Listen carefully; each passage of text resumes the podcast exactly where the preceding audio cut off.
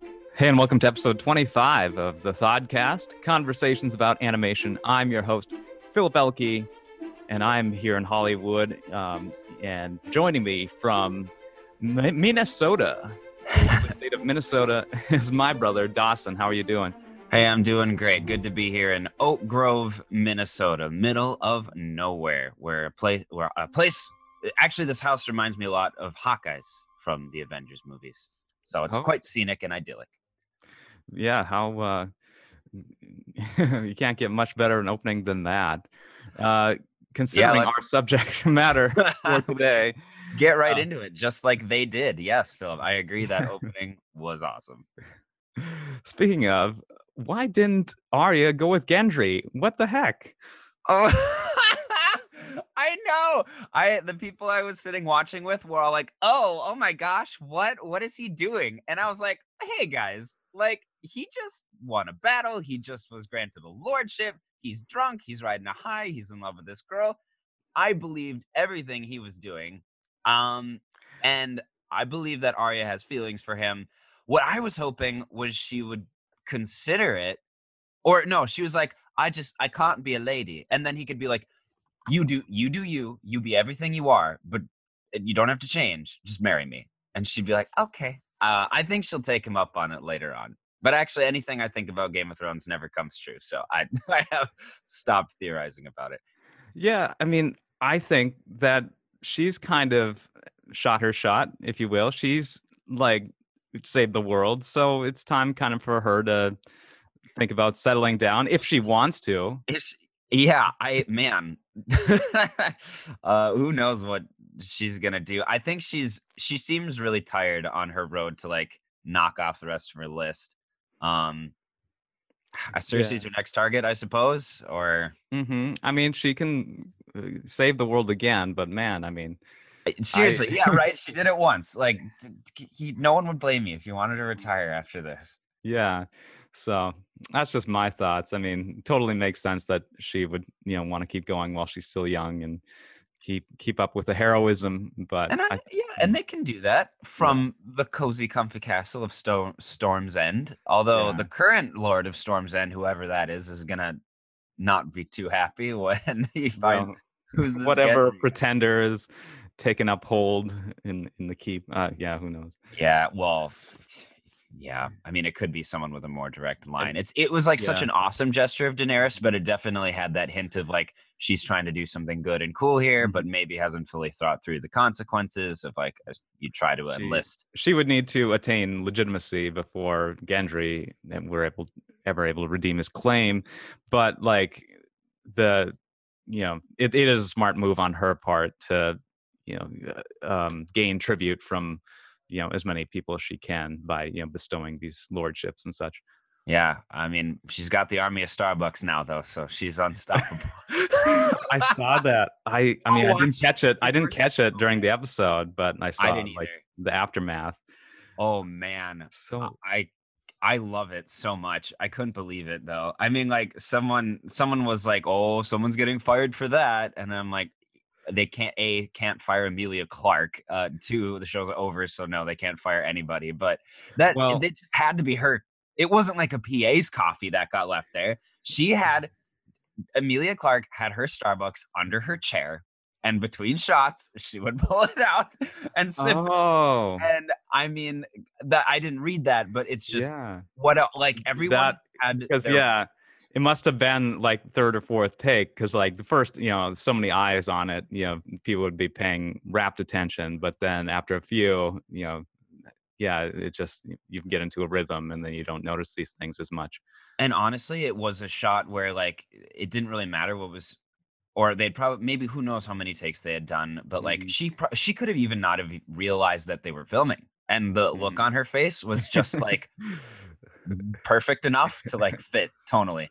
Um, well, I mean, the logical thing to do would just be to scrub it out of all subsequent airings uh, with CG. But also, Yeah, I it's such mean- a great moment too that it's one of those it's one of those r2 on the on the on the staff post in indiana jones or like it's one of those easter eggs that's like just too good like you Yeah. wouldn't notice it, but you could notice it. Mhm. And I don't know. I I think it's really charming. I I mean, if people's immersion is thrown off for the rest of the whole show, Easter eggs used to be like such a fun thing to find, and I think I think they still are. So I Mhm. don't know. Um, All right. Well, that was our little uh, opening segment, uh, Game of Thrones recap. I thought we were talking about Endgame just now. well, um, we'll be nearing the end game of Thrones. However, let's uh, intro the episode in earnest with uh, this being our discussion, recap, review of Avengers Endgame. This is what the 22nd film in the Avengers chronology. Three thousand minutes supposedly. Uh, Did you hear that? no, They're like, "Oh, I love you, three thousand. It's because the films equal three thousand minutes in length." I haven't Ah. confirmed that. But Okay, I suppose that's possible. I mean, this movie is almost 300. Well, it's it's 180 minutes in length, 100, 182, three hours and two minutes. Uh, so quite the epic, and I certainly appreciated the willingness of a major studio to put out a film of that length in this day and age. It's about time. It was refreshing to sit and watch something that of that magnitude unfold before me. I Mhm. didn't I didn't not enjoy a minute of it. Absolutely, and well, I mean, and we should, uh, you know, state forth. Uh, Forthrightly, forthrightly that we are big Avengers fans. Um, not necessarily comic book aficionados, but no, we, by no means. And yeah, we've like been this- with the series from the beginning, right? Like, Oh you- yeah. you've Iron seen all of them. Oh, absolutely seen all of them. Um, I I loved Iron Man so much when that came out. Um, I loved what it and turn went on to create. Um, yeah, and I, I'd probably seen most of them no more than once, but I would yeah, I would definitely call myself a Marvel Avengers fan. Uh, Mhm. yeah, like I I didn't. I was not one of those people who made sure to rewatch every single film before this one came out. I was like that. I don't have the time for Mhm. that. But No, I didn't even rewatch Infinity War. I saw it twice in theaters, but I haven't seen it since. Ooh, nice. I, I we did watch that one because my fiance has seen hardly any of them, but Infinity War was a good enough was a good enough um, jumping off Mhm. point for her. So Yeah. Uh, you know, we were unable to be joined by Jody today or Hannah. Um, like, and, and neither of them, like some of our previous guests we've had on the show, uh, are very unfamiliar with the Marvel uh, continuity. However, um, it would be kind of interesting to get the perspective of someone who was just going in totally blind. did they see it? Um, I think they did. Yeah, but um, yeah, they. Well, uh, we'll have them on next time before whatever show we animate. We'll say, "All right, you guys, Mhm. Endgame talk." um, yeah, with Jody, like I think the first one she'd seen and you know really sat down and absorbed was Captain Marvel. Um, so I mean that was a good kind of in- What a way to introductory point yeah, uh, into this one. Um, yeah, so starting with you know Iron Man back in 2008, now culminating with this, and I, I never really saw this coming. Um, in fact, when the first Avengers came out in 2012, I was sort of surprised by how big of a deal that was. It just blew away all the box office records, and I mean the fact that it just so thoroughly outlasted any of the previous um, you know individual films of these characters um, yeah. didn't, didn't make a whole lot of sense because it was like well why isn't it th- isn't this film just doing sort of on the same level as those previous you know maybe a little bit of a bump up from like iron man iron man 2 which i think had been the previously most successful films in the avengers you know cinematic universe um but no it, it like practically doubled even, even those i I feel like so. I mean, these team up films are just something people have an immense appetite for. Oh, It's, it's an interesting phenomenon. Yeah, totally reasonable though. I mean, you've got five big movies, each with a star. Then just combine them. It's like it's the Megamorph for, from the Power Rangers. Not that Megamorph is, it- what it's called, but you know, it's Voltron Oh, or God. what have you. You know that Megazord, Megazord. Megazord. Yeah, uh, the Avengers films are the Megazords of the of the MCU, and yeah, we there's just, I mean, it's just such a bizarre spectacle, unique in all of cinema to have as many stars like that in one single film. I mean, Michelle Pfeiffer showing up did she show up or was that a CG Michelle Pfeiffer? I don't know. Robert know. Redford, Robert Redford. Michael Douglas. You um, know, oh, the list goes on. Um, yeah, So it- they they didn't credit Hugo Weaving, uh, which they probably would have. they if, uh, didn't well, because on that's accident. Not him. That, that's oh, not him. It's a different actor. It's Wait, uh, really? yes, I I have it here. Um, Hugo, where's your heart? Ross Marquand plays Red Skull in uh, in these Infinity War movies. It sounded just like him. Oh yeah, uh, I mean he did a good job. Um, but- guide but, others like, to a treasure I cannot possess. the credits sequence at the end where they showed the you know the, all the characters in in various clips Yeah. throughout the series. I, that was really cool. And and then we'll be moving into spoilers pretty quickly here but um i i thought that was a really nice touch um The you know, send off. Yeah that's not something you see. That was like it's like watching a sporting event That's pretty much what it was. The Mhm. world, the Super Bowl of cinema history. I Yeah.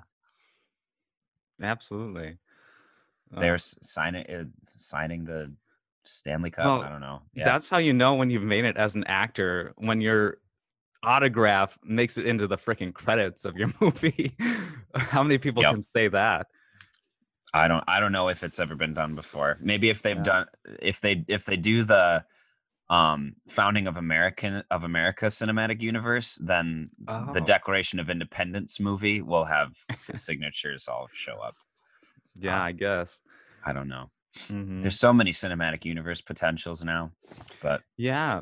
Well, so this movie is kind of based it you know it was sort of originally a two-part Infinity War um you know royal battle royale and uh they they changed the second part to Endgame, which I'm glad. I didn't want another, you know, um, Hunger Games, sort of Harry Potter, Twilight situation. I think that's just kind of lazy. oh yeah, Um, yeah. You know, part one, part two. Um, this is based on a comic from 1992, written by Ron Lim, um, or no, sorry, Jim Starlin, penciled by Ron Lim. Um, and yeah, was the Infinity War comic series was a six issue uh, limited series published by Marvel in 1992. Is preceded in 1991 by the Infinity Gauntlet and followed by the Infinity Crusade in 1993. Um, Oh. notably, who was not on the cover, at least that I'm seeing here, of the Infinity War comic book, the Infinity War One. Um, can you guess which character? Does I'm not seeing. Is it is it Black Widow? No, Not on the cover. Oh, no. I mean, who's the figurehead of this entire? Captain America. Mm, he Oh, is on Infinity Iron War. Man. Yes, Iron Man. Is Iron Man's missing on from. this 1992 comic cover. He is on a cover I'm seeing here for the Infinity Crusade. Um, but I obviously, yeah, the whole character roster is uh, just totally shuffled around for these, uh, you know, these earlier comics. Um, just it's largely based on who was popular at the time, and this isn't even an Avengers comic. It doesn't have the label the Avengers. I'm not sure if the Hmm. Avengers is a term that's used within this comic series or not. Um, but it, yeah, it's, it's just sort of a, a big team up event. I'm seeing uh, Wolverine is very prominent. Uh, Mm. Daredevil, uh, Mr. Fantastic. oh, It's like three, three. We are three for three here. That's the Silver Surfer, maybe maybe Colossus. I don't know. Um, a whole bunch of. Adam War- Warlock plays a big deal or plays a big role. yeah, that's what I've been hearing from fan, comic book fans. That Warlock guy. All this More just to say that like there is huge amount of potential for future stories within the MCU. Yeah, I'm not burnt out. Are you? No, I mean, I I think just as long as they take their time and space things out well enough, you know, keep things fresh. Right. Um, Because how do you how do you move on now from Thanos? It'll be interesting to see. You know how Yeah. you take the time to build a new threat that can ever match measure up to what we had here. Like it, it would be so it, it'll be so easy for just the phase four, I think they're calling it, the phase four cast, the new new guys to just fall flat. But they don't have to fall flat. Their movies have been Mhm. consistently good up to this point. I don't see why that has to stop. So Yeah, it'll probably be a slow decline um, if if it does happen. Um, did you see the new Far From Home trailer? I I don't know if, if The one where Tom Holland's like, if you haven't seen Endgame, don't watch this. But and then it goes in immediately to like he's like, I see him everywhere. And then it shows pictures of Iron Man. And then he and Happy are talking about how much they miss him. Hmm. Uh, Nick Fury brings up this is Beck. He's from Earth, not our Earth, another dimension. The snap activated. And I was like, oh, Oh, boy. I have- oh, I've not seen this. Uh, yeah, you gotta you gotta watch it. Uh, anyway, so then I had to talk with a friend Hmm. afterwards. I was like, did he use the D word dimensions?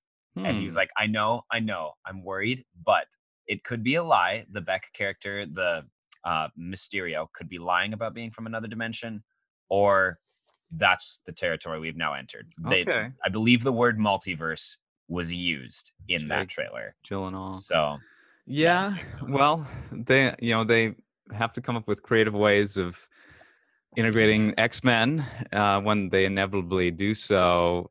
And- yeah, and I mean that'll be the easy explanation for everything. Is just a dimensional crossover. It's like, oh, you guys are Avengers. In our dimension, we have the X Men.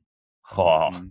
it's almost too easy. Yeah, and I'm wondering about some of the sort of TV show characters that that they could potentially integrate um, if you know if the actors you know if they can get people on board. You know, Daredevil, Punisher, um, Jessica Jones, Luke. I heard Cage. those all just got written off. Yeah, I th- that's likely, but I mean, these characters are going to want to be utilized in future, you know, Marvel adaptations. Right. What are they going to do? Are just going to go? Are they going to completely reboot some of these characters, or I don't see why. Why not bring over uh, uh, Stardust d- guy Murdock, Cox, Charlie Cox, Charlie Cox? Yeah. Um, and uh, And, uh, and uh, Sean Bernthal, Bernthal? John yeah, Bernthal, Punisher. Bernthal. He's amazing. I haven't I haven't Mhm. seen. I watched a little bit of Luke Cage. Michael Colton is Luke Cage, Okay. and uh, Jessica. What's her? Um, I'm blanking on on. She might as well be named Jessica Jones. It's such a normal name. Um, such an actor type name. Yeah, All good actors. So I mean, like, why not use them? Loras Tyrell, of course. Uh, Oh yeah, Luke Luke or no, uh, Iron Fist. Yeah. Uh, Finn Finn Jones. Mhm. Wow, his name's Finn. Lucky dude. Anyway, yeah. Um shoot, yeah, my trivia knowledge is failing me with the I all I have to do is a few keystrokes and uh Krysten Ritter. Yeah. like Mm. her um I don't know if her dad is John Ritter. He was like a famous movie director. Oh. But um probably it's safe to the assume. I yeah, maybe. Um, maybe there's a relation. Courtney Hughes. Oh, you're John Hughes' girl, right? No, it's it's always hard to tell. Yeah, I don't know if that's a person. I just made that up, but but uh, like, do they keep calling these the Avengers? Will the will the next team up? Well, I mean, not necessarily all team up movies to this point have been well, Avengers because we had Captain America: Civil War, which was basically, you know, a mini Avengers. it, really, it really was. I mean, if they bring in the X Men, it'll be uh certain X Men will join the Avengers. Um, Yeah. Wolverine. I, Um, I think they should maybe wait a little while before they bring back the Avengers label. Oh, I see what you're saying. Like, eh, have more than five films pass. Try to float a few other, you know, big event, you know, tent poles before they bring back and, and like have it be sort of a return to form that gets people excited. Um, You know what? They could what they could do is they could introduce individual members of the Fantastic Four in a series of of mainline films like Spider-Man, Captain Marvel, it's Doctor Strange, etc. And then the big tentpole film will be the Fantastic Four. So Oh. they'll the four of them will be the main cast, but then like Strange and Spidey will show up. Uh, kind of goes a little against their whole ethos of being like the the first family and always working as a team. I don't know if fans would necessarily be cool with that.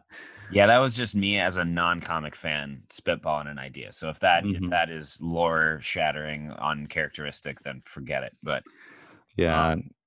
I mean, bringing in this whole interdimensional idea means that kind of adding things on the table. yeah, meaning there's a million Thanoses out there. So Things things could get a little, yeah, things could get a little crowded very quickly. Um, but I I think they've made it clear that you know the notion of traveling between dimensions is something that's it's very difficult to do and should be done very very sparingly. because their time travel, which getting into endgame spoilers, love the whole movie, but like, and as much they they explained their tri- time travel in a very tongue-in-cheek dismissive way but like with the assertion that this was the most legit form of time travel in movie Mhm. making history uh and it still of course went completely over my head I, Okay. a buddy of mine is working See, I'm cool with this. Yeah, i don't i, I want to explain it. it to me then if you want to get into the there this time Mhm. travel how it works hmm it's It's- not interdimensional travel it's All right. So is, is that what we should start off um, with this this first se- I'm segment? cool with here? that. If you wouldn't mind, All time right. travel as shown in Endgame. We're in the end game now.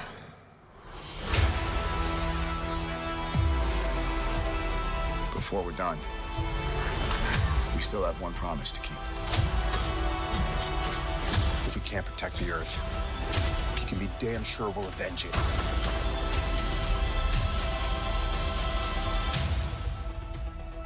Whatever it takes.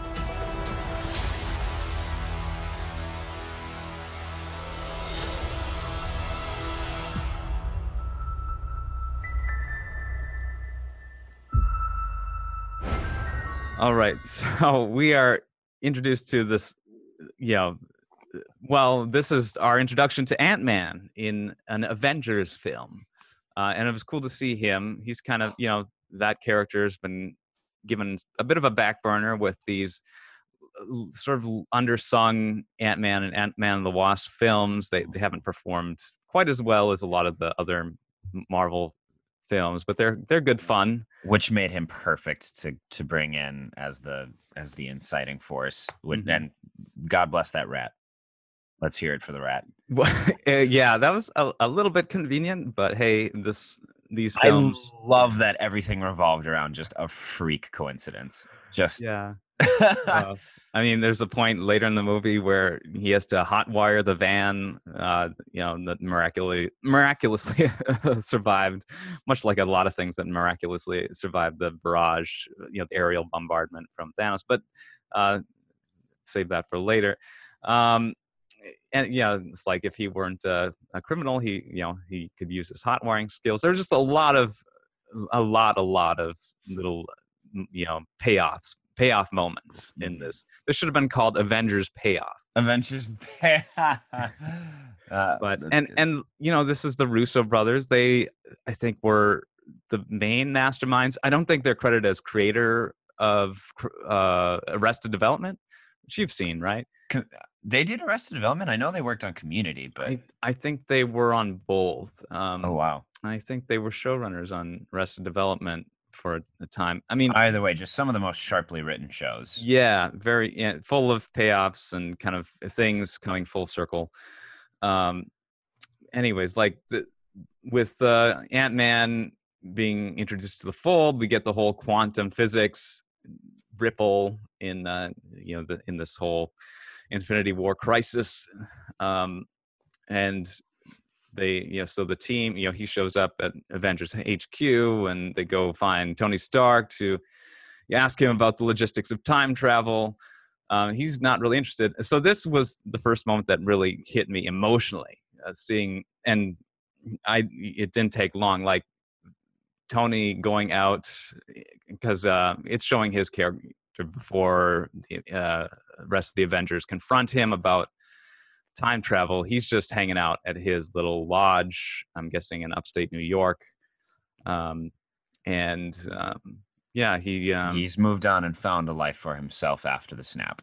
yeah he's and- going out. He's approaching a Yeah. little tent, and you kind of get what's Uh. He and yeah, and so that's I got really just like you know thrust into the matrix uh, just like this wow uh, this character that we've been with for so long and this so much you know so much growth and trauma and like he's finally found his his peace and uh, yeah the whole uh, Mo- yeah, morgan's his daughter the writing of their relationship, you know, was so good that you didn't need to. They just had a couple scenes together, and you were instantly in love. You know, mm-hmm invested in that relationship.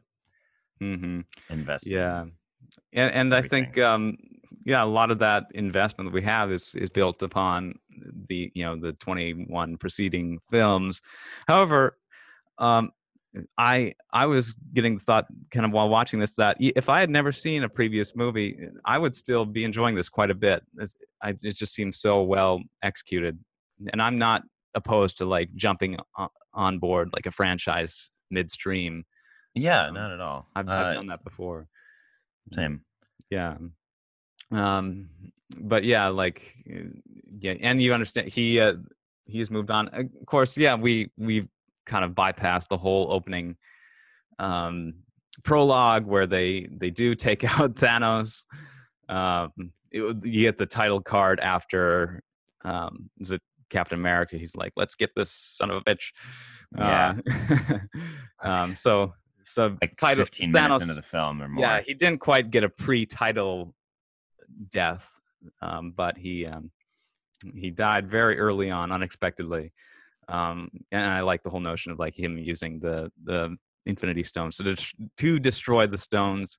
So some question as to his reasoning on like why he thinks the one use of the Infinity Gauntlet to have the universe's population is is going to make any real difference when you know life tends to grow exponentially and and on earth the population would only have been reduced to the point it had been around the year 1970 Yeah, no, I've got I had the thought that it was half of all life in the universe. Is there that chance that Earth just could have been eliminated entirely? And Mm, you know, or yeah well if, yeah if the die had been rolled that way. it's totally random so yeah it's you know It wasn't it wasn't specifically half of life on every planet. It was half of life in the universe. So yeah, I mean maybe Yeah. some places just got wrecked. living creatures.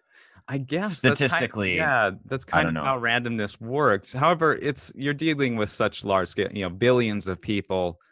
A random sample out of billions should end up being, you know, uh, approximately half that, even even even if it is truly random. Yeah. Um, so, well, anyways, yeah, the, anyway. so yeah, the the you get the five year jump after they've sort of resigned themselves to this fate without you know the ability to reclaim the Infinity Stones. Um, and, you know Thor's whole arc is is pretty great. I I was fully on board with that. oh man, Um, just I mean, one win after another, but especially Thor's introduction and the reappearance of um Miek and uh Korg, Korg. mm-hmm. Perfect. Taika Waititi. Ah, yes. Um, playing Fortnite. I've never played that. I don't No, I played a little bit. I mean, just amazed that in a movie that was this long, they were Mhm. able to include like a Fortnite reference and all that stuff. Mhm. Of course, the Russo brothers love Fortnite. They played it while making Infinity War, and Oh. Fortnite has incorporated End Yeah. Avengers content into their to their content. So Good, But anyway. little- yeah, good little way. Uh, Also, uh, this movie does double quite significantly as an Audi commercial, so that's fun. yes, uh, it's you know what I think it is. I think it's the I think it's their emblem. Their uh, the Oh, badge, the Audi badge, is so epic. Whenever you see someone roll up in a black car with those four rings, you just Mhm. immediately know, oh, we got a badass over here. I uh, guess so. Yeah. Yeah. Same with fin- the Final Fantasy uh, 15 characters all drive out- it, Audis in their universe. Is that set on Earth or just? it's it's it's a fantastic realm, but they but okay. specifically the the Audi R8 is the um like supercar that they drive. Um, why not? Um, Yeah. all right. So, the, the Bruce Banner eventually agrees to build the time machine, and we have that shot of like them firing it up in the back of the van. And I thought I, it, it sounded a little Back to the Future. The the score, of course, this is Alan Silvestri doing the musical score for Avengers Endgame. He did Back to the Future. He did. Oh, see, well, then it had to have been a little mm-hmm. bit intentional. And when you're doing time hijinks heists, you know, you need that little, dun, dun, dun, you know, yeah, we have to go back to the past. I, yeah, I was hoping we get like the the little chime note that we get at the beginning of Back to the Future movies. You know what I'm talking about? Oh, yeah, yeah, yeah, absolutely. Um, I think we get it in. Yep, I know. They play that in, um, what's it, Ready Player One, I believe. Do they? but um, we didn't we didn't get it in this one. Um, the there's plenty of Back to the Future referencing though earlier when Ant Man's unraveling his plan. You know he uh, he- he's just going off of what he knows about time travel from you know Back to the Future. He's c- confronting Captain America like. Who, who was it that said was it either Sam or no Sam snapped um yeah Captain America's ba- basically like you're suggesting we build a time machine Scott's like no no not a time um okay I guess a time machine Yeah. Well, I exact- I think what he was going for, and then this going into my clarification of like my theory on time travel with this film, uh, which which I probably like more than any other iteration of time travel in any other movie. Um, I mean, this is building off of everything that's come previously, so it's it's Mhm. had time to really work things out. But um, i- it's you know more just going into the the quantum dimension it's you know you're building a portal to an alternate reality that you can you know from which you can return to the original reality just due to the whole nature of quantum fluctuation fluctuation and the ability for the um, the quantum dynamics of the universe to you know reconfigure themselves to the way they were at an earlier point. Um, then you would you know hopefully have the you know someone on the other end like when um ant-man's going into the quantum realm you, you know the person who is able to trigger the return sequence to bring him back from wherever he was um, and that's that's basically how you do it it's it's sort of like rick's portal gun in rick and morty Mm. he can just pick out a setting and that takes him to his desired universe you know, I don't know how he exactly, you know, you have to determine not only a time uh, or, or a specific universe, but also a, a place within that universe too. And like they address this in the bonus features, the Back to the Future films, how like a lot of times time travel is depicted as, you know, sure you're going through time, but you, you know, you go from Tokyo to Paris. Um, And really, if you're traveling through time, it should be, you know, you, you land exactly in the same place you were. Um, Just years yeah, ago or ahead. mhm. exactly. So there must be a lot of, con- you know, sophisticated wrangling on the part of the uh, scientists. You know, Bruce, and, and then eventually, um, you know, uh, Tony comes around. Um, he, I don't know, does something involving a Mobius strip. I guess uh, uh, uh, we're we're supposed to believe that like he's figured out a way to close a loop. Yeah, closing the loop is is definitely one of the main uh, themes of this film. Uh, As as we do get all the the payoffs as we mentioned. Um. So yeah, I mean, if you're looking at it, if you're looking at it in terms of like alternate dimensions where you can sort of go in and out of at will, um, it it works a little bit better. So it was alternate reality travel, is what you're saying. Yes. Mhm. Okay. So then those rea- other realities could travel back and forth. Oh, that's a lot of infinity stones getting tossed around. yeah the you know the ability for someone in the alternate alternate reality to then infiltrate the uh, the original reality uh, it gets tricky. I mean you would have to have what happened in the film where you know the, you have the infiltration of you know the uh, earlier um, nebula um, and she's able to then trigger the yeah the, the time machine um i guess she had i'm not totally sure like if she had an extra Pym particle to bring back the ship um you know why why was she able to return you know, or and still have enough juice left for uh, for another person to come through that same, you know, that same portal. That that might require some clarification, but eh, I I don't know.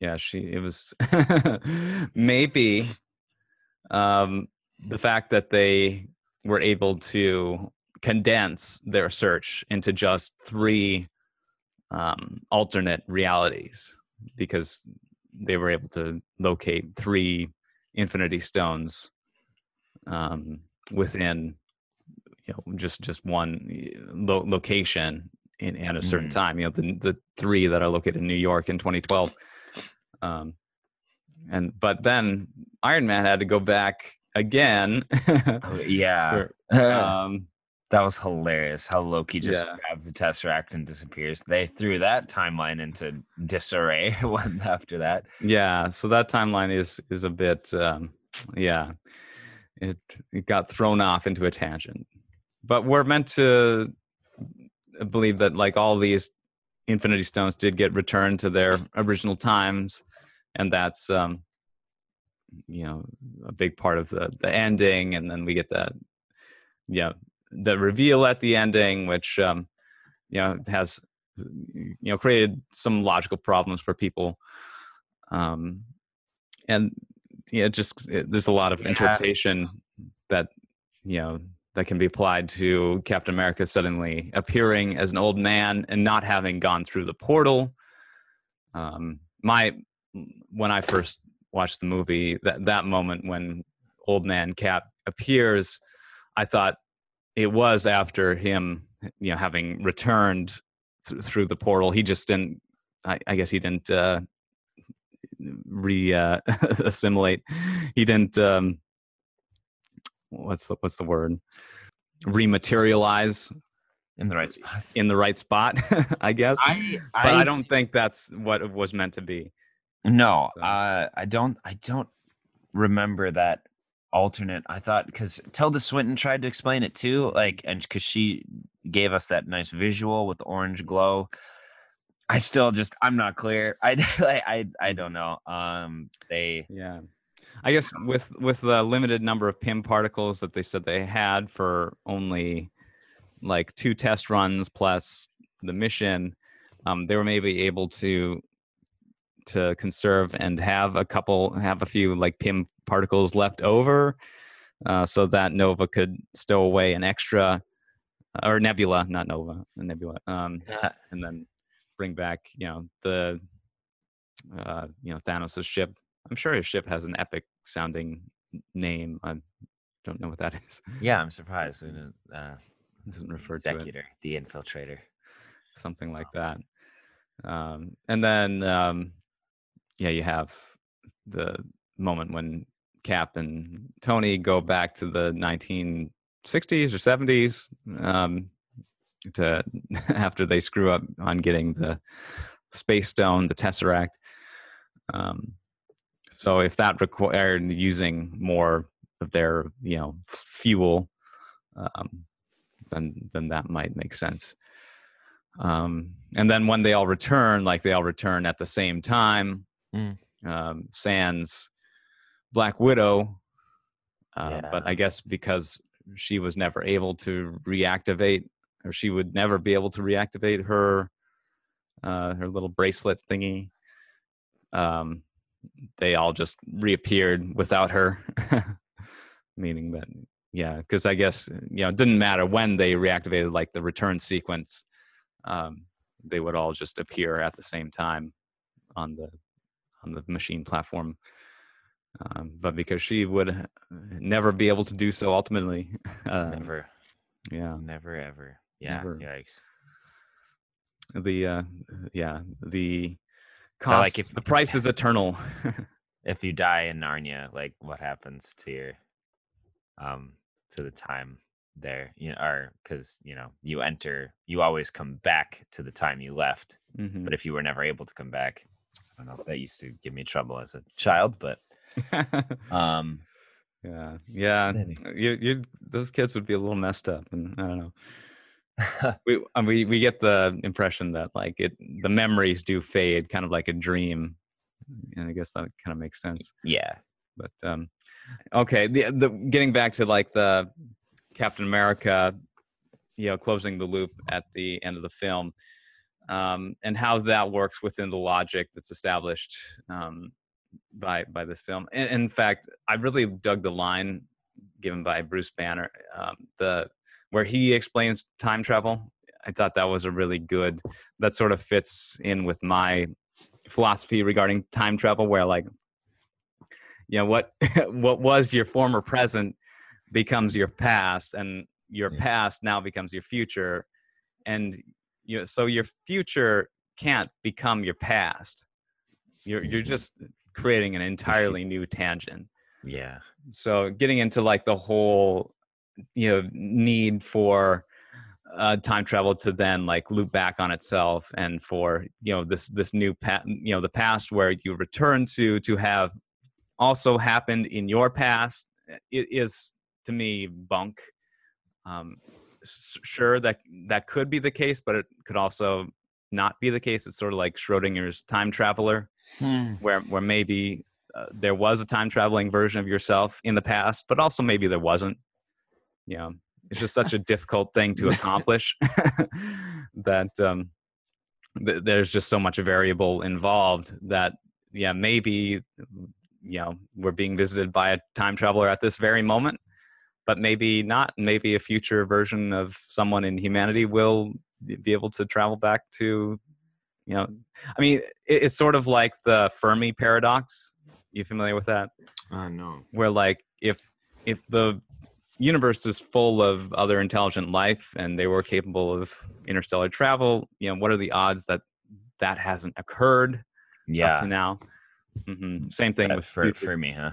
yeah fermi paradox. Um, same thing with like time travelers. It's like if if time travel were feasible well then we should have met someone from the future by now. But Hmm. um it, i think th- there's been probably more to the story than that. Like it would you know i'm sure someone from the future they would want to keep themselves quiet you know i, I I wonder if there. the I wonder if there are people who claim to be time travelers, like in the same way, like so many people claim to be Jesus. yeah well yeah there are lots of these sort of yeah um what's the word um i never mentioned the term cryptozoology during our missing link review but um, Oh, that whole field uh, you know high strangeness crypto you know the um paranormal the world of the paranormal i guess you could say um, and in that whole sphere there are plenty of people who have claimed to be time travelers over the years but of course Oh, really? not a lot of scientific support to any of this. Um, so people people will claim anything, um, but at the same time, you know that would be a knock against the credibility of someone who actually was, you know, returning from the future. Yeah. How do we know? They'd have to bring evidence. Yeah. So I mean, I was watching a video where someone said their favorite iteration of time travel was Harry Potter and the Prisoner of Azkaban. The time turners. Yeah. Yeah, and I totally disagree. I think that's one of the least least effective Yeah. or least Kinda- convincing. Right. Well, and especially, oh my gosh, like this this nightmare that is the the cursed child. They use the time turners i- endgame style become the main MacGuffin basically in the Mhm. main plot apparatus in the cursed child Mm-hmm. and completely breaks the rules that were were established for them in the earlier books. So yeah, the time turners hmm were a stupid i mean they're fun as like if if the books are just a little children's fairy tale or Mhm. children's fantasies uh and there's always something new and unique and the, the rules you know if you try to like super Mm-hmm. deeply look at the rules of magic in harry potter you're not going to come up Mhm. with much because it is a very willy-nilly system um well, you know could- it- it's like there could be some interesting mechanics to that. I just don't like how it does have to be a, a closed loop, and like the people who are traveling through through time have no free will because they they can't like you know let themselves meet their their former selves because that would screw up the timeline. It's almost as if it would like result in a universe ending scenario Yeah, if they were to disrupt that. Yeah, create a paradox. Snake, you've created a time paradox. Yeah, I am. I'm very anti-paradox uh, in in my Oh, yeah, in your theology. time time travel. yeah. um, No, It's I mean, the time turns are fun, but like, Mhm. yeah, I'm. They just. It's glad that they're. It's good that they're destroyed after they're used.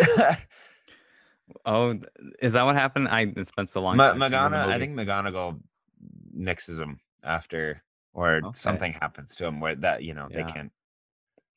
Yeah, t- I mean, time travel is just so weird. It's Oh man, it's- yeah, you're just getting to muddy water. If it's like Mhm. you're, I always kind of have just thought like your your film or your book needs to be about time travel if you want to use it.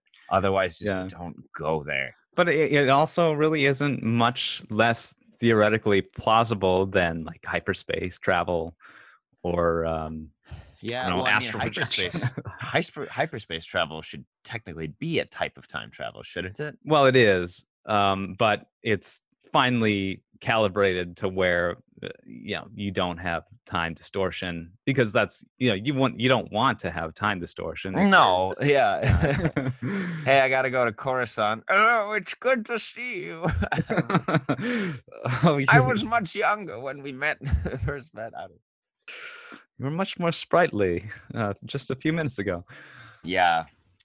Um, sub subspace frequencies allowing the transfer of you know signals across space you know instantaneously um, yeah, I love that. but Turning um, your ship into a light particle. yeah i mean and who knows you know if if uh, quantum physics is able to be like fully harnessed then this these types of things should be plausible but yeah then you you might run into the problem of like yeah just totally jumping into a whole new universe um, which we prob- uh, might be about to. A professor I was just listening to this morning was ta- said he was talking to an astrophysicist friend, and he was like, "So the scientific edifice that we've built, you know, where one theory gets proved, and then we build on that theory and build on that theory, like, is new research and quantum physics just going to prove that that entire edifice was just off base from the beginning?" And he's like. Well, we can't really say that for funding purposes, but I mean, it's looking likely that just Mhm. the more we the more we learn, the less we know.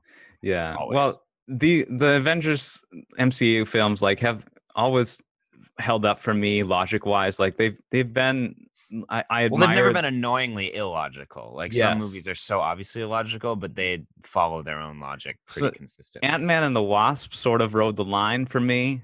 Um, yeah. But then again, you know, hand wave quantum physics. So yeah. uh, the this movie uh, getting to the point of you know Captain America seemingly then taking upon the logic of like a Back to the Future, where he then immigrated to a timeline that enabled him to live out his entire life while the events of the MCU films were also happening. yeah. How did that happen?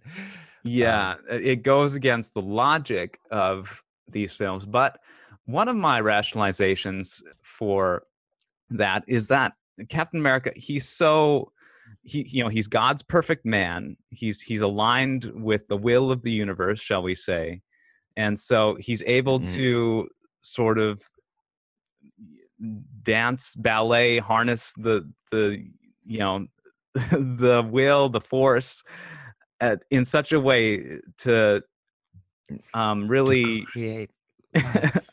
what's the way it, the the kismet of his sort of parallel life on earth was such that it, it did work out for him to simply remain in the shadows and without causing um, interference with the past that he had known Um, Yeah. and, and i would I just be so paranoid if i went back to the past i, I would be afraid Yeah. that i'm just sort of butterfly affecting everything around me everything is going to just transpire differently than the way it had happened Yeah, I mean, I I love I loved that idea so much. I, I'm sure it's already happening, but like I I don't want you know that YouTube video, you know, with the title is "Reason Why the Ending of Endgame Makes No Sense and Breaks Everything." Uh, you know, uh, like Well, and it was also it was just be- so emotionally. it was meant to be a pure. sentimental moment. We're totally Yeah. going against the entire intent of of this moment by by discussing it in this way. It's But always is fa- it's fair. It's fun. It's fun. It's fair. No, I I definitely I don't.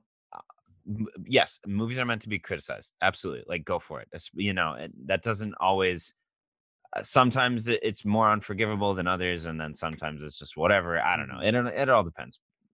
You know, but anyway. Yeah. Um, and I, you know going to the interstellar rules the, interstellar rule which is that um, love is sort of the uh, Yes, the transcendent unifier.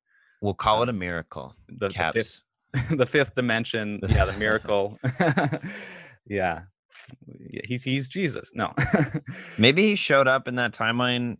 He was in a different timeline, and then she died. So he's like, "Well, I'm gonna hop my old ass over to my old timeline and catch up with my buddies from another life, brother." that's like, that's honestly more likely but then why didn't he appear within why didn't he rematerialize within the time machine portal I, you know uh, who knows he is the time machine. some Anyway. people were saying like the case that he's carrying his shield in is like an art case where you carry art supplies so Really? like that he went back and in his alternate life he he was a comic book artist which i really love oh, that's amazing.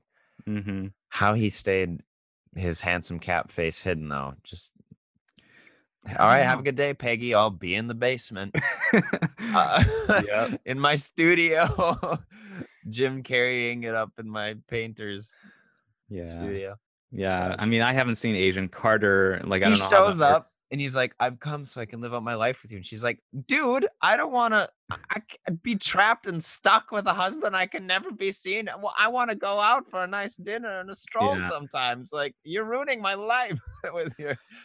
Oh well, I guess yeah. Then my theory about Cap sort of synchronizing with the universe just so perfectly to Yeah. as not avoid a, a par- you know a, a dimensional rift. I, then that maybe doesn't hold up quite as well. And I kind of prefer the idea that he did live out a life in, all, in an alternate universe where he was able to thwart Hydra and, and like you know do all these great things. Um, I don't know. Would he have unfrozen himself? Uh, from uh you know maybe he he made it so captain america never had to exist in the first place i mean that'd be a little um uh, no he, he would have had to have returned to a point where peggy already knew who he, who he was Yeah. so that would have been probably a point when cap had gone down the ship and frozen himself so then then does he Ah. intervene and now there's another captain america you know in in this world who's uh living Oh, doing no. his cap thing I can't, if I keep thinking about it, the less sense it, I mean, in the 40s and 50s um I i mean if if he, this mur- were the he case murdered the frozen Captain America. So, you know, but that, but Hey, I which mean- would have been, uh, Yeah. oh, oh, we man. could we could have a legacy captain america series where he's doing you know his uh captainly activities back in the cold war era um Yeah. Uh, Married, And then married- he's- married man. he's got kind of this uh you know like like batman beyond and and then the original you know bruce wayne like this this uh mentor figure who was the original captain america just lingering back in the shadows sort of guiding him and training him Well, maybe instead of, I mean, I should just watch some. If I really want to know, I should watch some YouTube videos from smarter people than me who have figured out how all this makes sense. But I like, I am with you. He hey that's what the you have the universe. for. He's yeah, well- no i'm yeah it's always nice to just click that video where Mhm. an image fades in and someone's soothing voice explains the 10 reasons why the lot. I'm kidding. Well, I hate No, this, I but- know, and it probably takes a certain kind of person to be able to sit through our sort of, at least my maybe infuriating spitballing, like I've been doing this this past probably hour or so. No, you've been we've been processing through this together Okay. organically, which everyone and their mother is doing around the dinner table after this game. Um, after after this film came out, and Mhm. and I and I do like your harness the power of the universe theory. Captain America is not only the ass of America, he is the soul of America, and he Mhm. and he the fabric of America. Just Uh, so he can do whatever. It's free, free country, being free time such- travel. Well, yeah. I mean, so we we, we mentioned like convenience earlier, and I mean, it, this is just such a monumental uh, arc um, as being depicted in this three-hour feature film, and just so many Mm. heroic figures uh, having to come together. And it almost makes sense that things would line up in almost a supernatural way, just due to the nature of, of this subject matter. It's, yeah, the great s- battle of our time. I mean, the- Yeah. the, fates were at play. Yes. Um, higher higher powers were involved. The kismet of it all, uh, and the there was sort of a moment where like I thought the movie though went like full music video. And it was starting to wobble. It was starting to teeter a little bit, and I absolutely Yeah. loved this moment though when um, Captain, uh, yeah, Captain America is facing off against Thanos. That shot, you probably know the shot. I'm yes, thinking the, of with the- hold, wielding Mjolnir and the, the, screensaver shot. I, I Yeah. want that as my screensaver and just to look at it for all eternity. Um, Yeah, it was legendary. I felt every emotion and just the the sheer legendary epicness of that mono y mono face off. mhm, Um, knowing full he had fully embraced death. Uh, mhm. Yeah, and uh, as a true, which well was which is what allowed he Captain America is Ragnarok, and that allowed him to wield Mjolnir. Um, and yeah, And then- well, then you had- cool, I forgot. yeah, Sam on your left uh, coming in over the radio. This was after Hulk did his Yep. snap. Um, and then all these people started coming in uh, through the magic, you know, sorcerer portals, uh, Doctor Strange portals. Um, Those were sick. generating these portals. I'm guessing it was a bunch of the sorcerers who were present on the battlefield Yeah. in Infinity War. Um, they they were Like Wong was the is his friend who yeah. Benedict Wong uh, is the actor. The Oh, yeah. character might also be Wong. Um, not totally. I have it Benedict here. Why not? Cumberbatch and Benedict Wong. That's hilarious. Yeah, uh, yeah. Uh, he just plays Wong. Um, Wong.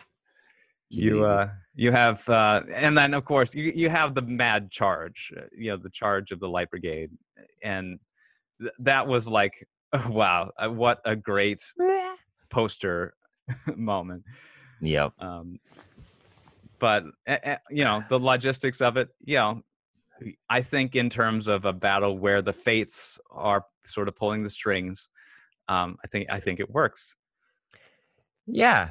Ab- absolutely. Just, just Mm-hmm. You- a good old fashioned um, melee. mantis charging at these venom mutant creature things uh, what's she gonna do empathize them to death i don't know I it's just just you're there and you're you're part of this wave. You're the you're a piece of the wave, the Mhm. tidal wave that cannot be stopped. Crash Mhm. upon your enemies. Um you know the the only character the only good guys who die are kind of the cannon fodder you know, like asgardians and you know Yeah, whatever the else Dothraki cavalry. yes exactly Oh gosh. the, the the lights are going out I don't know. Does that, did that remind me of anything from anything else? It was a, such a cool image. It was very like lo-fi. Um, of course, the whole episode, that whole episode was super dark, so everything seemed just very Yeah. muddy. I I think it reminded me of Dynasty Warriors. oh, Lu Xun, send out the cavalry. hmm Zhuge Liang should be attacking at any minute now. Where is he? Oh no! but just like the the lights flickering out one by one and, and like slowly, you know, the it should have. I mean, it should have been cool. It, it, Mhm. Image, yes, it was. It would have been cool. It would have been wholeheartedly cool if they were attacking. If they were the attacking force, sending out their cavalry, and not the defense force sending out their cavalry. Oh man, Yeah, yeah. Why didn't they just wait for the White No, Walkers to make the first move? nothing, nothing made sense about that Yeah. battle. Also, I, um, and, I- and I'm not just crapping on the entire episode, but like just Mhm. that, yeah, so many things were stupid, but still looked awesome. Um, the so then the next episode, the first thing, remember that tiny little wall of sticks that they set on fire they had surrounding the castle? hmm well a day or two after everyone's dead they have just massive pyres of wood blazing like into the Mm. sky uh yeah, that's a good point. it didn't take them any longer to build those pyres than it took them to build that wall i guarantee it um well because you still see like blood scars on ghost like and Mm. bodies are fresh Yeah, it's- it's only been a few days, I think. When yeah, but by the time you okay. all those pyres anyway So, um, like, the the ironic. the charge, you have the you know, and it was like this is awesome. At the same time, this is also y- y- charging with scythes and not Stre- like stretching lances you know uh th- this is avengers now but Oh, but the moment yeah. where it went full music video for me was of course um the like you had all the chicks come together in their moment and that, that was just uh, kind of hilarious and and it was very awesome. hilarious obnoxious embarrassing but whatever uh so you didn't like yeah you you're going full uh no, alt right on this. No just kidding. Yeah, yeah full all right. I am i i'm an anti-feminist anti-woman anti because of that moment. Yep no no it just stood out annoyingly. See, That's it, it Like, makes that's- sense to me though, because women have a sixth sense. They know when, you know, when they're in trouble and Now, locked, you know, i to each I other's get aid. Oh yeah. Now here's the thing though, because like we saw everyone that battle was so chaotic. We saw Mhm. everyone fighting in the chaos. It was like awesome. But then all of a sudden, yes, it went. I have no problem with a big woman shot, but the fact that they walked just into frame like a Vogue catwalk, you know, it was Mhm. it went full music video. Mhm. Everyone was spread out through this whole battle, and then all of a sudden, one second, all of them were in one place at the same time, walking. They knew they were walking epically. They're like, we know this is a, rather than just like a shot that like went from woman to woman to woman to woman in the midst of the chaos. It was like, uh, Mhm. yeah, it, full music video. That's a good way of putting it. So I, I mean, I absolutely love, and you might not share this opinion, but Captain Marvel, she, she has my heart. Um, I love her power set, just her, just full, uh, like, like her becoming. I like her powers. Yeah. I Mm. Was excited to see how she was going to be incorporated in in Endgame. Uh, Mhm. Genuinely, like where did she come from and what was she doing? And the explanation they gave, where they're like, all of you Avengers are dealing with Earth. I alone have to deal with the rest of the galaxy. And it's like Mhm. that's fair because that's how powerful she is. Um, you know, a lot of people like, oh, it was so like good, it's like hilarious that she was only in the beginning and the end. And I'm like, no, I liked that she was only in the beginning and the end because it I wanted her to be involved, but I didn't want her to be too involved because like we just hadn't spent that time with that character. So I they, thought u- they handled her. utilized well. her perfectly, I thought. Mhm. Yeah. Yes. And she she dealt an awesome blow to Thanos twice and then did get he you know, he punched her away. That was She- awesome. She caught the snap like he was just a, like she basically caught her caught his middle finger or, or does he snap with his forefinger? I, I forget, but uh, I, I, can't think remember. He snaps with his pointer finger. I think someone point pointed that out, but Wow. Um, he's just that I- badass. the only the my only problem with Captain Marvel is is Brie Larson's acting. I oh yeah, she has the same indifferent, stupid expression, like condescending expression on her face all the time. Um, and I don't, I'm, I'm don't think that will be the case forever. But she just always has that. She just yeah. looks arrogant and and always sounds annoyed and very boring and whatever. Uh, she uh yeah she doesn't she hasn't gotten much opportunity to flex her personality. No, because she showed up and she was like, "You guys lost because I wasn't here. Well, now you have me, and I'm the best." And yeah, yeah, yeah. Yeah. And I mean, she's basically like a Doctor Manhattan character. Like she's very. Don't she, even know She is. could get out of touch. Uh, from Watchmen, the omnipotent, you know guy who's got quantum powers and Oh. yeah he can just sort of alter reality at will captain marvel's not quite that far um, thor would probably be able to hold his own in a fight against Cap- captain marvel Yeah, could. I could. Do you think like Thor could single-handedly destroy sh- ships in the same way she does, just blasting?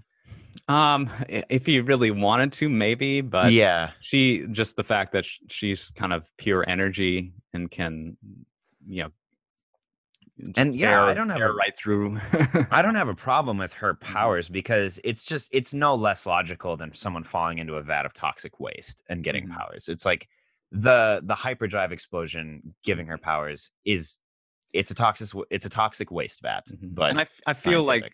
Her powers require her to sort of build momentum too. Like if she's sort of on simmer and um, you know, and then goes up against an enemy, she's she's less effective. If she Yeah. really, like opens she clearly up, has like Mhm. a mana pool or something to draw from. Like when she she's she she's vulnerable when she's normal looking Carol Danvers using only her hands for energy, but then Mm-hmm. she charges up that Muswo mode, Muswo rage, oh yeah, uh, and enters super enters supernova. Yeah. Well, I it appeals to me uh especially because it is sort of like Elsa realizing her powers. Um you know, the moment Oh when my Captain Captain. Marvel is, is she, she has that attenuator removed from her neck and uh I don't know. There's a really great how it should have ended. Oh, Uh, you're right. It uh, is like oh, I I didn't watch that. Um, well, it's funny. It does kind of play on the the politics of Captain Marvel, where after she defeats um, the uh, the Destroyer, Ronan the Ronan the Accuser, I should say. Um, Yeah. you know, Superman shows up and he's like, "Awesome! The only thing you have to do now is." Smile for the camera, and then he does his Smile classic pose. And then she's like, "Did you just tell me to smile?" And Ah, then it that's cuts to them in the superhero cafe and he is like hey you guys i had no idea that was offensive. I just told her to smile for the camera. And batman's like oh let me batman explain this for you. Let me Batman's. okay so i yeah I, I really dug the moment where the the chicks team up they uh they have the i, I don't know if the wasp was in that group because i think she was maybe helping ant-man at the time so it might not it might Was have made a little more sense Oh, I don't, I thought it, I assumed it was literally everyone. Maybe. Also, my my fiance next to me just went gave a little oh god and face palmed when that scene showed up. Oh. So shoot yeah, was- Oh, she felt pandered to and not empowered. But I'm I've no problem with no problem with anyone enjoying that little moment. Uh, Mm, Just went a little corn. It was a little cornball for me. A little music video. I don't know what else. I uh, But I love the- all of those characters. Oh, yeah. every character Uh, in Marvel. uh, There's no Marvel character I don't love. Honestly, mhm. Captain Marvel I like. I, I don't love, but I mean Valkyrie on the um on the Pegasus. Oh, Where did she get the Pegasus? Was she was that in Infinity War? I can't remember. she borrowed it from Hercules. Freaking, Yeah. I don't know. Uh, well, the Valkyries. No, you know what? I get that. I get the flashback scene of the Valkyries confused with the flashbacks of the Amazons from Wonder Woman. Yeah. Um, but I believe that the Pegasus, yeah, we're introduced in a flashback, and also on the Valkyrie note, the the Thor Valkyrie reversal, where Valkyrie began her arc as a Slavan drunk and then became a great hero, and Thor started as a great hero and became a Slavan drunk, and they switched spots. Oh. Love that. Yeah. Yeah. She's Man, a- I- she is worthy to lead Asgard.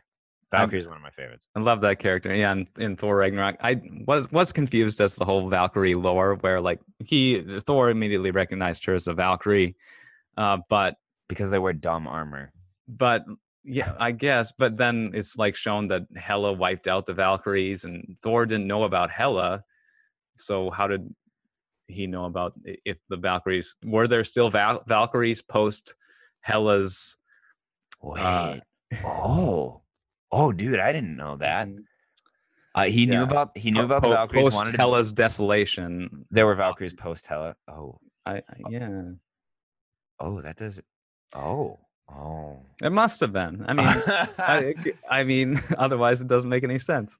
yeah, hell, they. A new, a- less cool. She, Why- Valkyrie was an OG Valkyrie. I I get well, and that's I kind of like the idea that there were maybe OG Valkyries, and then there was sort of a spin-off group that just weren't quite as you know badass. Phase four. Valkyries. they were Valkyrie acolytes. Um, but uh, I, I think you know Tessa Thompson is one of the original Valkyries who who did survive Hela. I think that's um, That's the actress Tessa Thompson. yeah Tessa Thompson. Love her work. I'm stoked for the new Men in Black. Gotta say, and it's Oh. starring Valkyrie with crazy. Liam Neeson. It's what can go wrong. Um, I mean, it is Men in Black, and so that's a little dicey in itself. But uh, yeah, I mean, the based on the cast, uh, probably worth seeing. They're called oh oh like the oh just Men in Black movies. Are you a fan? of Men in those? I- Black, I, never I saw know. three. I never saw Men in Black three, but I like the first two. Yeah, they're kind of. Eh. The first one's apparently pretty good. I haven't seen it all the way through. It's probably very dated by now. yeah. Who knows? Probably. Yeah. Anyway, Third, third one with Josh Brolin, of course. The uh, speaking of Thanos, um, yeah. And yeah, I actor. I was almost wondering when I first saw this if Thanos would be the villain. It would almost have been interesting if there weren't a main villain in this movie. Would have been a bold choice. Yeah, it would have been. It would have been. So it would have um, been the- like uh, just a time hopping heist movie.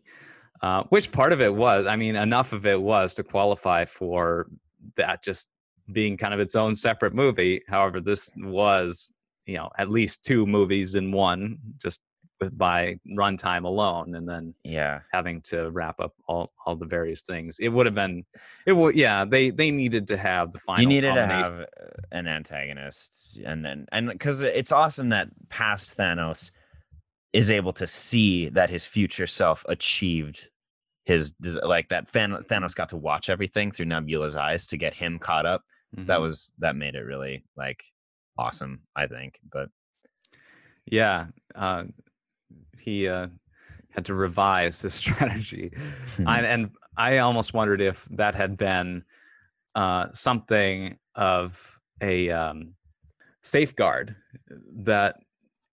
It, I thought maybe that that whole thing with Nebula um, connecting to her alternate self was something that Thanos had installed in her in case like some kind of quantum fluctuation enabled an alternate version of himself or his daughter you know to to come through. And um that would then i don't know act as as a countermeasure um to, to such a thing like you know stopping him from achieving his destiny but i don't think he necessarily planned on that. Hmm. that would have been kind of a, a badass like a really cool like strategic move on his part to sort of safeguard against threats from outside of of this reality. Well yeah i'm surprised he didn't think of that when he had the power of the stones. Yeah i mean he he he did do his best shall we say. Yeah. he he uh what he did was final. And i like i really really like how that you know going forward is is going to be the way this universe exists. They have is- this five year period of, of half half staff. Yeah van the vanishing was not fully reversed they basically just you know brought everyone back from the dead um, yeah and then everyone kind of goes ahead having the knowledge that this was you know Some someone's hoping that they'll introduce Doctor Doom as the next main uh, enemy, and that he'll be like running for president uh, Mhm. post vanishing. I think that's a pretty cool idea. I I've always liked. I don't know a lot about him, but I've always liked Doctor Doom as a character. Well how do we avoid the next big bad in the avengers chronology being simply referred to as like oh, he's the next Thanos. I mean, it's just it's an inevitable shadow. Yeah. Yep. Oh yes. Thanos is inevitable, and, and that's maybe the way it should be. Um, if if someone wants to do something to quite match this caliber, they're just going to have to create a whole new series, a whole new original idea.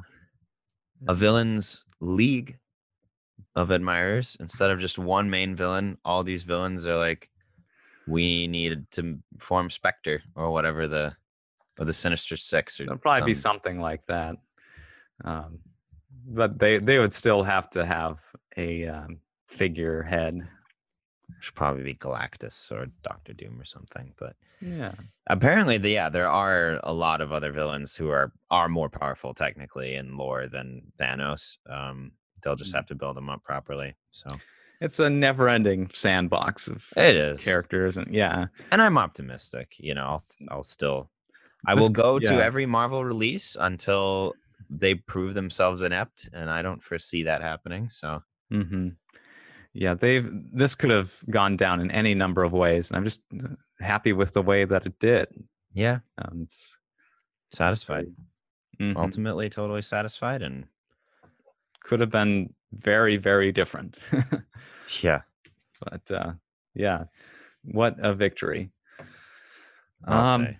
I don't know. There's so so much more in the movie that we haven't really covered, and I I have to shout out to the listener whom, if having stuck this far in the episode, I must Hey, say Maybe we need to do bravo. an endgame part two. Yeah, bravo. Bravo to you.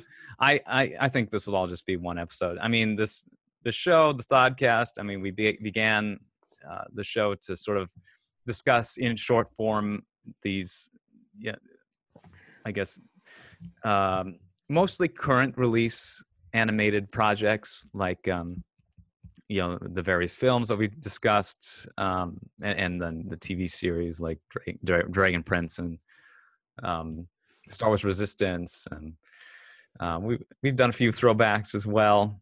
Um, but yeah, just kind of keep reviewing the animated uh, offerings that keep coming our way, as well as uh, you know on weeks that there isn't something new out, uh, digging back into the archives and having discussions about some of the legacy films um, and and other things. Um, obviously, you know, Avatar: The Last Airbender being hugely influential for us. I want to get around to Batman the animated series at some point.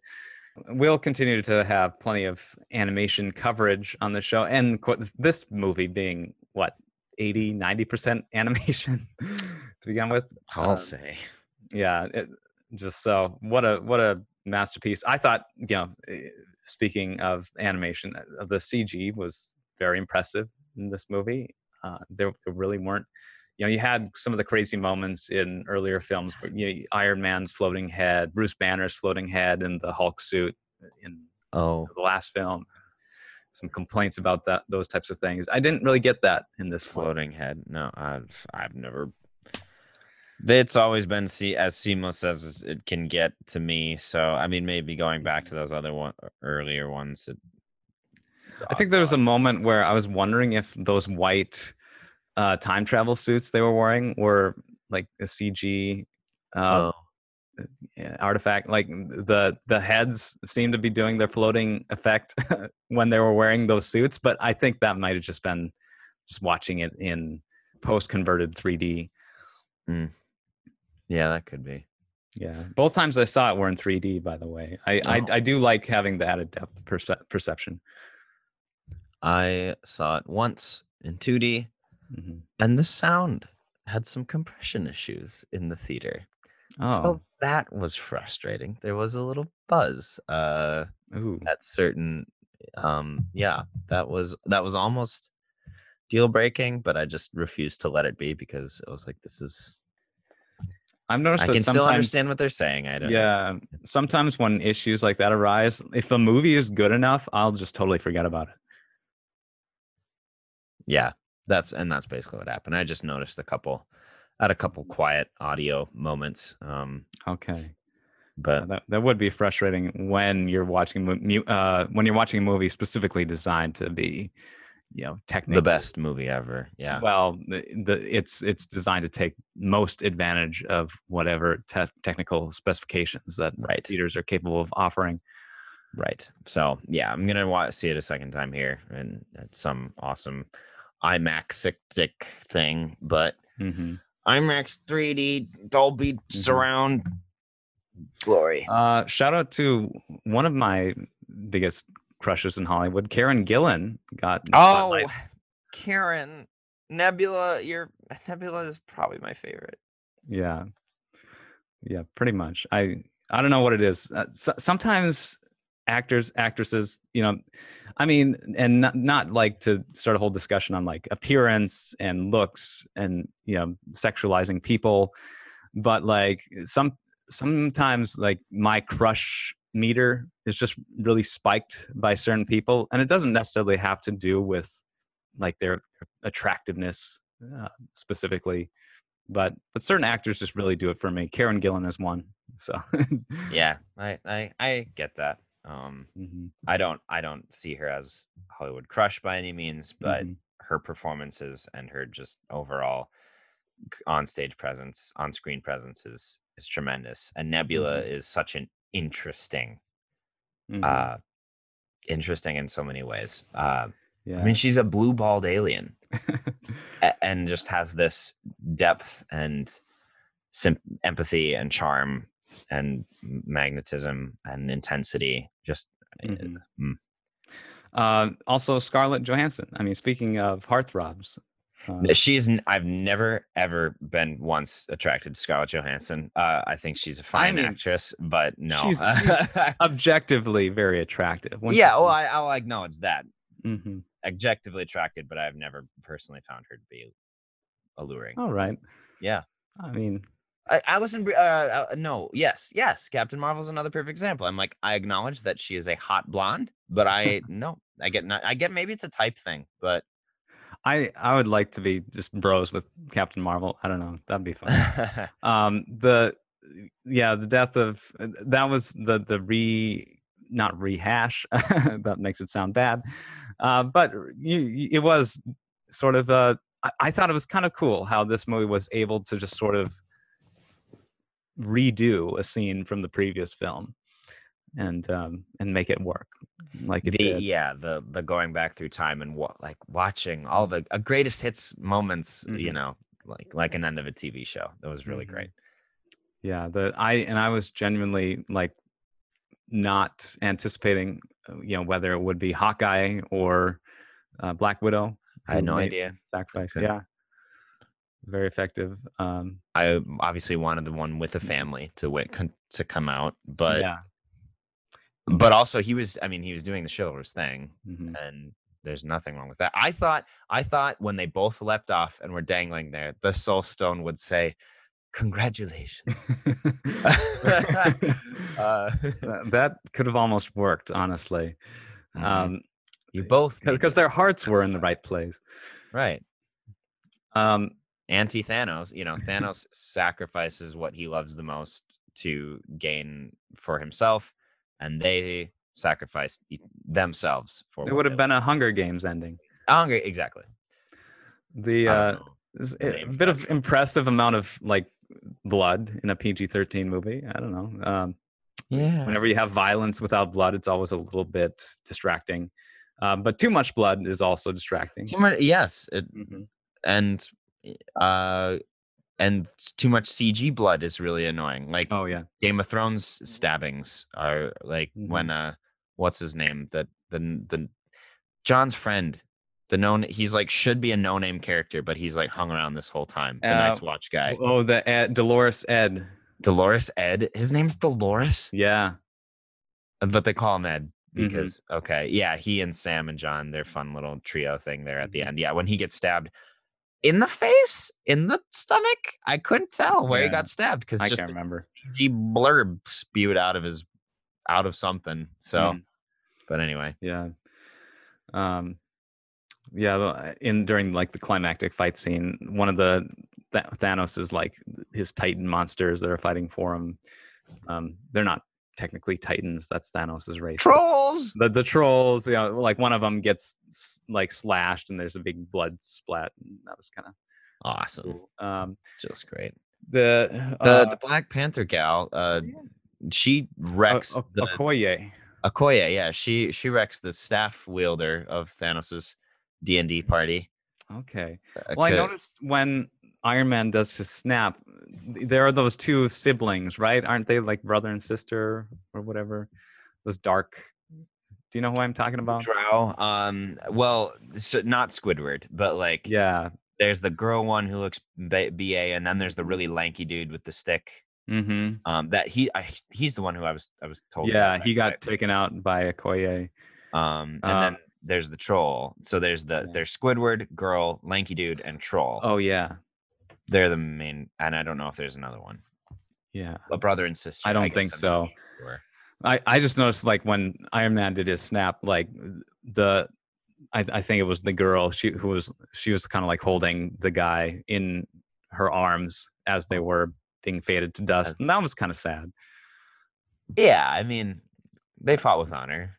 So Squidward's ugly mug though, just Uh, getting watching him get blown away is so satisfying because he's just oh no, he's absolutely.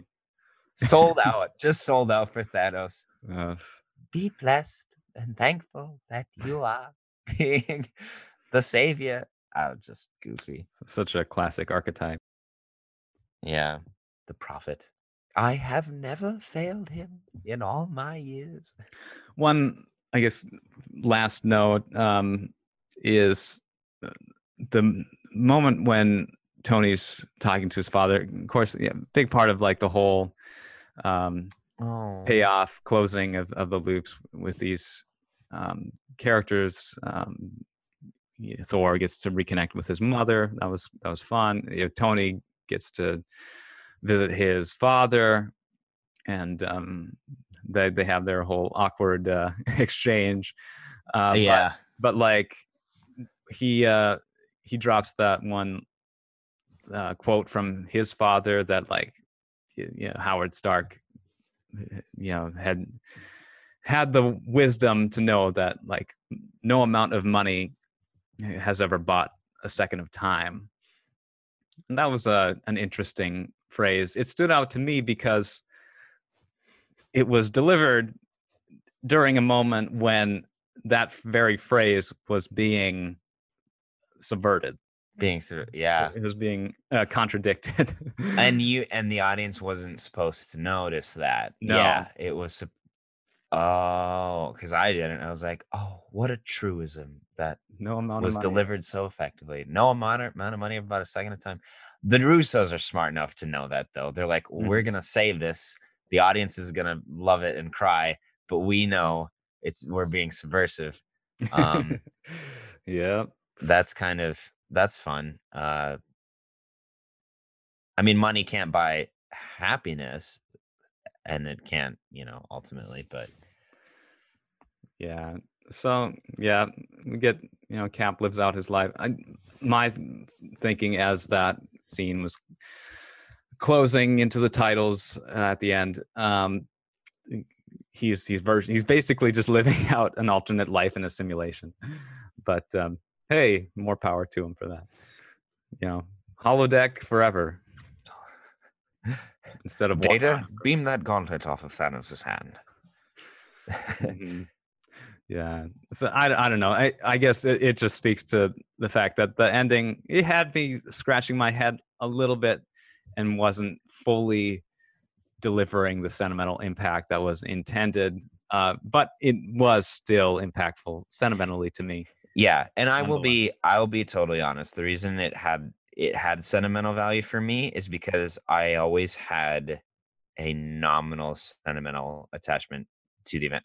They've I well, what I mean is they've never been sentimental movies for me. They've always just been I've always just liked them as good movies. I'm I've Mhm. never been head over heels invested like oh cap and iron man like they're my favorite heroes ever and i can't wait to find out what happens to them i was, I was just like yeah i love these movies i love Mhm. these guys i'm looking forward to seeing how it ends Mhm. And so I didn't have this massive emotional threshold of expectation that I was looking forward to a meeting. It just did. And I've never there's superhero. There can't be there can't be superhero movies. Like I've Mm. they've never needed to make a whole lot of sense. Contrast Wow. that with Game of Thrones. It but they're real, sense. Dust. Like they're all real. It's- all- they are. Like Justin Long in Galaxy Quest. He truly believed that that this wasn't just some historical document being. Or oh I don't know.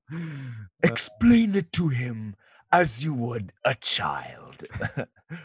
oh, uh, that moment. That's one of the most sentimental movies in cinema history, Philip. Thanks for bringing that call back. that's true. When he's lying there bleeding out of his mouth on the table, watching his hero explain that they're frauds, Mhm. and he just just exhales and leans his head back on the table. Oh man. Uh, wow. that, that'll be me someday as I'm lying decrepit on my deathbed. Elsa's like- not real, Philip. Oh, the And then VR technology will have come a long way by then. I'm. Oh my gosh. Tessa and Thompson. on that bombshell, it's time to end. Valkyrie, I liked. Okay, I, uh, last quote. When she's seeing Hulk after Hulk's sort of transformation in this movie, she's like, "I thought I liked you uh, either of the other ways. I, I think I like you more think it- either of the other ways." And I, my, I totally agree. Oh, I love Professor Hulk, the hippie Hulk dude. Like he was Mhm. awesome. I mean, I, I'm the yeah. Switch Hulk is uh, well. I, I want him to be able to switch. I want him to be able to switch into Intelligent Hulk. Mhm. Like I, yeah. I hope he. it's like that's just not ability to become- sustainable. Eating all that food, that's just Yeah. uh, no, man. not eco-friendly. Uh, but I, I don't know. I, I was cool with the character, but yeah, it was, it was a little jarring. he was great. He was fun for for that movie. I mean, yeah, because they had they had the movie where he was full Hulk. They had the movie where he was full Banner. Mhm. They It combined. was a good resolution to his character. He got his full circle. yeah. Um, So all right. he has the time to invent the technology to revert if he wants to. But anyway, or to train himself. mhm.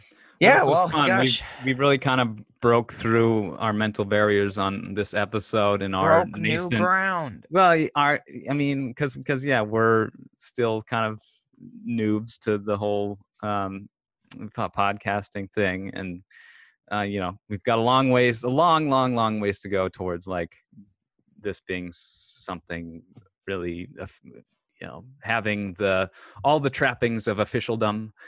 Um, Hmm. But I think you know, hopefully, our ability to sort of hold the line as long as we did on this episode, um, you know, should hopefully means that uh, there's plenty mileage left in the tank. Oh yeah, there's a t- well, it's just a testament to how much there is to, to- one could say about this film and the Mhm. legacy of the MCU and uh, Mhm. infinite. There are infinite timelines and infin- infinite time of discussion that people will be having for eons to come. Mhm. Uh, I, looking back, you know, I I think you know how we look back on Shakespeare. I- I don't think it, it won't be the same, but like when people look back hundreds of years from now on cinema and the, the, the history of movie making, they'll. I mean, this is this is landmark stuff. You know, even if it's not the most Mhm. intellectual, amazing thing, or didn't, you know, advance Well, society. Who knows? Who what knows what was what was Shakespeare's work though? That wasn't. it was for the people. yeah. That's true. Mhm. Yeah. I mean, he was brilliant Mhm. even in his day, but like I- it I was he the was most- brilliant for the people, you know. Yeah, the most brilliant works of art, or I, I mean, I mean this this is definitely art in a sense, but you know it also Oh yeah. Oh yeah. It's is, not uh, not art, that's very sure. commercialized as well.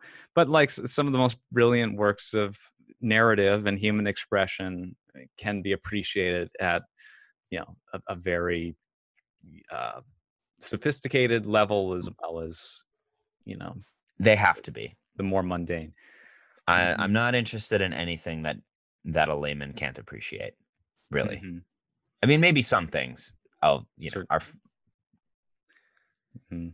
but So, we'll- anyway. we'll see yeah, what we'll see. this movie does like come award season. Yeah, I, could it be nominated for the best picture. I think it could. I, I think it could and and earn it in the same way that like when Return of the King won all of its awards, I always saw that as like this whole trilogy is now is being given these awards. I think I'll see if Endgame wins awards, I'll see it as awards for the entire MCU, basically. Mhm. Like I, I I- think this will win lots of Oscars uh, for you know visual effects, sound editing, you know those types of things. mhm. Um, I it'd be cool to get like an uh, nomination for you know Robert Downey. Jr. And oh oh you oh real ooh you think I he, he deserves it. he knocked he does you know he really does Mm-hmm.